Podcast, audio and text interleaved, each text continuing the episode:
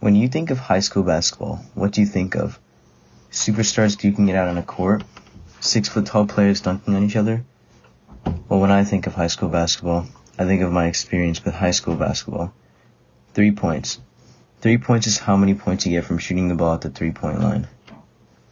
3 points is also how many points I got throughout my entire freshman year of basketball.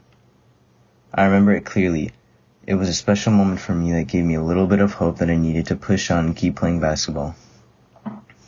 Last year, I was a freshman in high school. I was 13 at the start of my freshman year. Basketball was never on my mind, as I hadn't played basketball at all. But I heard that there were going to be sign-ups for the Credo basketball team. It was a split decision that I had made that would change who I was throughout my entire freshman year. I talked to my parents, and they said that they would support the idea of joining the basketball team. I felt confident and joined the team, still not knowing anything about basketball. During the first practice we had, I showed up in Nike SBs with no ball. I was not prepared and didn't know what I was doing. As the days went by, I gained more and more experience about basketball by watching my teammates play. And the more I knew about playing, the more fun I had. I never really joined the basketball team to show off my skills or for the games. I joined so that I could be occupied and learn something new. Along my freshman basketball journey, I'd realized that my handling and shooting skills were lacking. I didn't know why, but I was just really bad at doing anything with the ball, and when I got it passed me.